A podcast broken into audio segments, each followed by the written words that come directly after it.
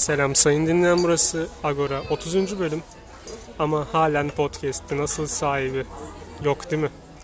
Maalesef yok. Ee, sevgili yalnız kovboy ee, bugün konuştum kendisiyle yaklaşık atarsa da 92 diyor. Kime selamı vardı? En önemli birisi var onun için. Kimdi o? Ee, Sevgili Kübra Zabun'a ee, selamlarını iletiyor. Kendisiyle fikir telakkisinde bulunmayı özlediğini belirtti. Biz podcast'e geçelim artık. Ne konuşacaksın abi? Modern zamanların antik podcast'i Agora'da. Ne konuşalım biliyor musun? Bugün YouTube hakkında konuşalım biraz. Biraz prim kasalım. Biliyorsun işsiz muhabir ne zaman bir podcast çekse o podcast'in temel amacı prim kasmaktır. Çünkü gazeteciliğin doğallığı budur. Bilal Sonses yine şarkı çıkarmış. Mehmet Şef'le Dan'la video çekmiş. Sonra neydi o Taha mıydı? Hani yamuk bir tavada eee, yemek yapıp ünlü olan bir arkadaşımız vardı. O da alayına caz diye bir şarkı çıkarıyormuş. Şimdi Bilal Sonses demişken Arman Çağlayan Bilal Sonses'le bir röportaj yapmış. Önümüzdeki günlerde yayınlayacak. Bu bir internet ünlüsü diyor ve bunu televizyonu izleyen kitle bilmez diyor. Neyse onu geçelim. Geçtiğimiz günlerde yine Arman Çağlayan kendi YouTube kanalında bir içerik üretmek için böyle müzikal anlamda bir içerik üretmek için birisiyle anlaşmıştı ancak o suya düştü gibi görünüyor. Anlaştığı kişi Halil Sezai gibi. Sence onun yerine kimle bu işi yürütebilir müzikal anlamda? Yani eğer Halil Sezai tadında devam etmek istiyorsa hani müzikal anlamda bahsediyorum. Karakteristik yapı olarak demiyorum. İs- O zaman şöyle bir dakika. topar- Halil Sezai'nin Aklıma karakteristik anlamda sen onu bir unutma. Karakteristik anlamda devam etmesi için Kanalizasyon diye bir film vardı. Orada Ahmet Çakar'ın oynadığı rol var. Soruyu bilemeyene tokat. İşte o. Ee,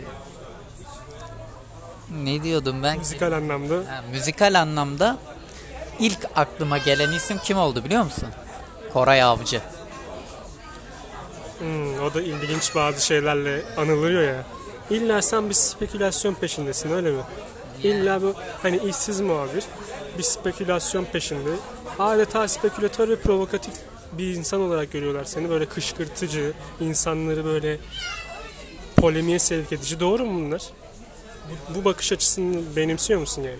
Hayır ne münasebet canım ben Bu iddiaları da o zaman reddediyorsun. tabii ki yani ben ne duyduysam kulis bilgileri bana ne söylediyse oluşan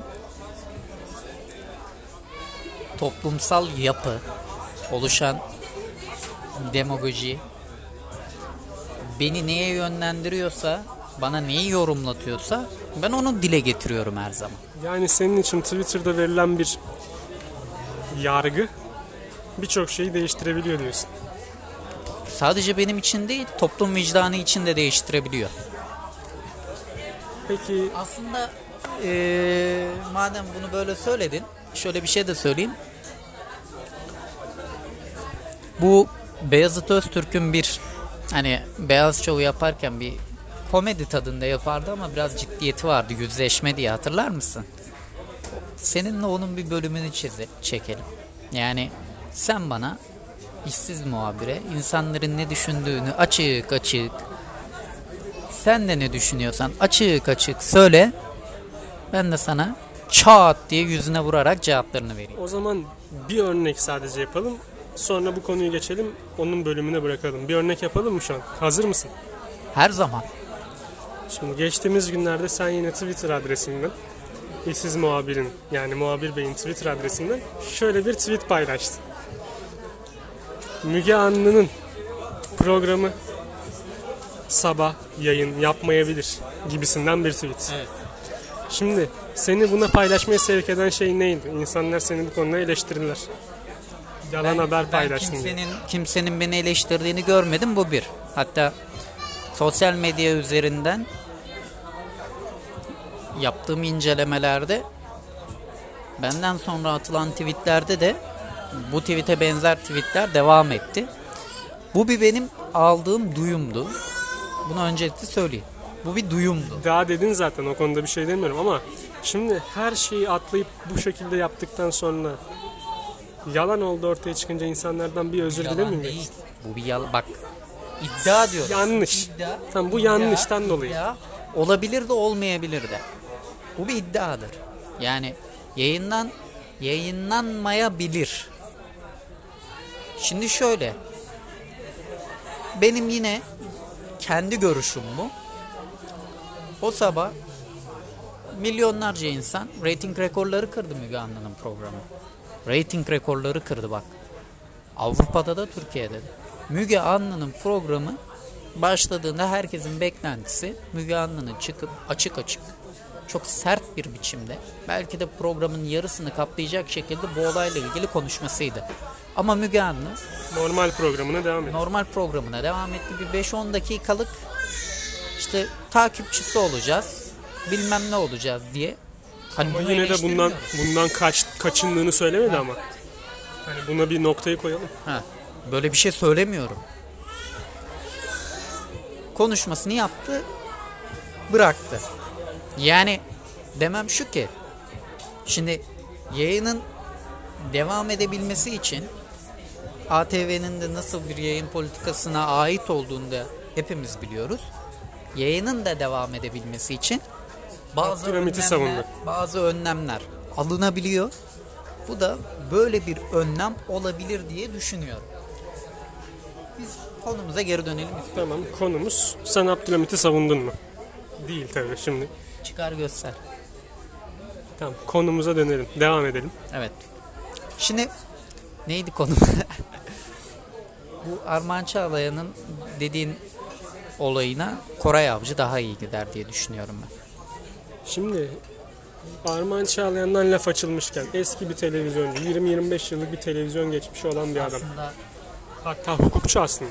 onu diyecektim yani hakimliği bırakıp Avukatlığı. hakimlik e, pardon savcılık özür diliyorum bilmem nerenin Cumhuriyet Başsavcısı olarak atandınız diye bir kağıt geliyor kendisine. Kendisi savcı olmayı tercih etmeyip televizyonculuk hayatına devam ediyor. Şimdi bu Twitter konusunda onun televizyonculuğuna geleceğiz de az önce Twitter'da yargı margı bir şeyler söyledik ya. O konu hakkında buna bir Arman Çağlayan'a bir soru gelmişti Habertürk'teki bir programda. Kendisi şöyle diyor. Yani Twitter'da bu kadar hukuku etkilemesini ben kabul edemiyorum diyor. Çünkü hukukta belli başlı normlar var, yasalar var. Şimdi bu yasanın uygulanması gerekiyor zaten diyor. Yani buna dışarıdan bir müdahalenin bu kadar fazla yapılması da hoş değil diyor. Tabii ki haklı ama eee, toplum vicdanı diye bir şey var ve bu yatsınamaz bir gerçek. Ülkelerde nasıl yazılı kurallar varsa bazı yazılı olmayan normlar, kurallar da vardır sevgili Douglas. Ama bazı kurallar zaten uygulanmıyor ki. Yasa uygulansa zaten insanlar toplum vicdanen de rahatlayacak. Ya şimdi bu söylediğin cümleyle direkt siyasete giriyorsun. Bu podcast'te ben siyasete girmeyeceğim. Girmedim. Eee Siyaset yapma. insanların insanların insanların hukuki açıdan ister hukuk profesörü olsun ister sokakta çöp toplayan bir vatandaş olsun Eşit olsun diyorsun. tamam mı? İstediğini söyleme hakkına sahiptir. İstediğini söyler. Ben de, İstediği ben gibi- de o hakkı kullanıyorum zaten. İstediği gibi istediği gibi toplumu da yönlendirebilir. İstediği gibi toplumu da yönlendirebilir. O konuda katılmıyorum. İstediği gibi toplumu da yönlendirebilir ama Katılmıyorum. Bir cümlemi bitireyim bir bekle tamam katılmıyorum dedin ama hukuk toplumun yönlendirmesine göre hareket etmez. Ediyorsa, Hukuk etmez. ediyorsa İşte bizde etmiyor. illa bana bana dedirttireceksin ki hukuk topluma göre hareket etmiyorsa o zaman o hukuk hukuk değildir dedirttireceksin. bir dakika şimdi. Etmez diyorsun sen net olarak. Etmez. Ben de diyorum ki bir muz cumhuriyetinde ediyor. O bir tane devlette ediyormuş. Nasıl olacak o devletin işi? Onu soruyorum. Şimdi bazı devletlerde edebiliyor. Bunun örneğini yanlış hatırlamıyorsam İngiltere'de görebiliriz. İngiltere'de bir jüri sistemi var. Kararı jüri veriyor. Hakimle birlikte. Yani yargı sistemi ikiye ayrılıyor. Biri eee, şu an bizim kullandığımız yargı sistemi, diğeri de jürili yargı sistemi. Jürili yargı sisteminde jürinin verdiği karar esastır. O da biraz da hani topluma cici görünme havası mı var diyorsun? Ya o var ama bazen mesela deliller ne kadar ortada olsa da deliller ne kadar ortada olsa da jüri toplumun düşüncesine göre tam tersi e, karar verebiliyor. Ama Türkiye'de bir jüri sistemi olmadığına göre de tamam mı sevgili kardeşim? Türkiye'de bir jüri sistemi olmadığına göre de hukuk topluma göre hareket etmez. Konya'da bir olay vardı. Kadir Şeker'di zannedersem değil mi? Bir e, parkta bir kadına karşı davranan erkeği öldürmüştü bir şekilde. Onun için adalet bekliyor mesela Twitter ama bu konuda Twitter'ı dinlemeyecektir bir hukuk sistemi gibi diyorsun yani. Beklememesi lazım zaten. Şimdi Arman Çağlayan'ın televizyonculuk ve YouTuber'lık muhabbetine gelelim. Eski bir televizyoncu olan bu Arman Çağlayan. Sence ne oldu önce Ayvalık'a yerleşti sonra efendim YouTube'a gireyim mi girmeyeyim mi diye düşünürken ya sen Arman girme sen kaç yaşına geldin hani Z kuşağını sen yakalayamazsın. Önce hatta bir sürü normlar anlatılmış sen YouTube'da yapamazsın falan. Bu da bir video çekiyor önce 10, 15 dakikalık falan. Millet diyor ki abi sen ne yaptın ya tadı damağımızda kaldı. E bu, hani 15 dakikanın üstünde de video çekmeyin dediler bana diyor. Şimdi diyor 40 çekiyorum ve milyonlarca izleniyor. Ne diyorsun? Şunu diyorum. Şimdi öncelikle bazı televizyoncuların Ayvalık bilmem nereye yerleşmesiyle başlayalım. Bunun en büyük örneklerinden birini de yine çok yakın bir süreçte Fatih Portakal'la gördük. Sa- Sevgili Fatih Portakal televizyonculuk hayatını Kendisi bitirdi ama. kendi isteğiyle Armağan kovuldu. bıraktı ve bir yere yerleşti. Armağan Çağlayan bir şekilde bıraktı bıraktırıldı bir yere yerleşti. Bunun devamında da gelen bazı yine ünlü büyük e, televizyoncular olacaktır. Olmayacak değil. Bunun temel sebebi tabii ki e, siyasi olaylar. Farklı bir teşekkürler. Farklı bir e, stratejisi yok. Şimdi ama sen bu kefeyle buraya bu kefeye koyduğun insanlarla mesela atıyorum Çağla Şükel gibi insanları aynı kefeye koymazsın herhalde değil mi? Yani onlar biraz daha bazen televizyonculuktan uzaklaştıkları için hemen YouTube'a geldiler. Onlarla bunlar aynı kefede mi? Yok değil değil değil. Şimdi Armağan Çağlayan'ın işte sen e, şeyde yapamazsın. YouTube'da yapamazsın dememiz çok komik bir olay. Armağan Çağlayan yani Z kuşağını yakalayamayacak bir insan değil. Armağan Çağlayan televizyonun, Türk televizyonunun dahi çocuklarından bir tanesi aslına bakar. Anti kahraman aynı zamanda hani Pek sevilmez ama rating. televizyoncuların Armağan Çağlayan'dan öğreneceği çok şey var. Peki Z kuşağının büyük bir kısmı aslında Arman Çağlayan'ı bilenlerden bahsediyorum. Arman Çağlayan'ı bilen Z kuşağının büyük bir kısmı Arman Çağlayan'ın televizyoncu olduğunu bilmiyor mesela. Yeni yeni öğreniyor. Tabii ki tabii ki. Ama yani Armağan Çağlayan her ne kadar anti görünse de anti görünse de ya bu adam ne yapmış diye yapacağı herhangi bir video, video tıklanma rekorları kırabilecek potansiyelde bir insan oldu her zaman. Birçok siyasi Fox Hata, partiden bilmem ne bunların hepsini de gördük. çok başka bir iş yapıyor ama şu an. Birçok siyasi partiden kişi çıkardı onların sosyal yaşamlarıyla ilgili sorular soruyor. Olabilir olabilir yani YouTube platformu zaman sana neyi gösterirse sen onu yapmakla mükellefsin. Kendisini bir kameranın arka tarafına almış. Dekorun dışından, dışından doğru konuşup çok böyle ilginç bir şekilde diyor ki ben orada kendimi ön plana çıkarmak istemiyorum. Ben orada konu ön plana çıkarıyorum. Zaten arkada Armağan Çağlayan olduktan sonra konunun pek bir önemi kalmıyor açıkçası. Başka? Ya Armağan Çağlayan bu şekilde yani şimdi baktığın zaman Armağan Çağlayan olunca konu dinlenmemesi, izlenmemesi olanaklı bir durum olmuyor. Baktığın zaman zamanında Popstar gibi bir yarışmada jüri üyeliği yaptı Armağan Çağlayan. Armağan Çağlayan kimdi ki Popstar'da jüri üyeliği yapsın. Yanında var Bülent Ersoy, Orhan Gencebay, bilmem kim bilmem kim bilmem kim. Ki zaman zaman onlarla da tartışmaya çok rahat girebiliyordu. Tabii ki. Tabii ki. Ben boşuna demiyorum. Televizyonun dahi çocuklarından bir tanesidir Armağan Çağlayan diye. Şimdi podcast'in yavaş yavaş sonuna gelirken belki senin başka konun vardır bilmem. Ben şurayı bir dipnot olarak açayım. Pelin isimli bir yorumcumuz.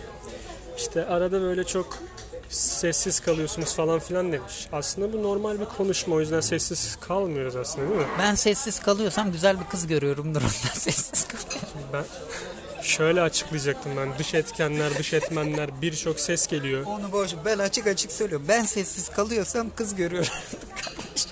Ama aşırı ses var mesela. Birçok insan gelip gidiyor ayak altı falan hani sosyal mesafe desen ya şaka, orta masadan seni alıyorlar. Ama nasıl bir sosyal mesafe var onu da ya çözmediler. şaka bir yana mesela biz genelde podcastlerimizi dışarıda e, oturduğumuz kafede çay içerken kahve içerken çeken insanlarız. Özellikle benim içinde bulunduğum podcastler bu şekilde çekiliyor. Millet mesela şey yapıyor efendim podcast nasıl çekilir ekipman bilmem ne. Bu kaydı nasıl alacağım ben? Şu an elimizde tek bir tane telefon var. Aha podcast çektik. Aha 16 dakika oldu 17. dakikayı zorluyoruz.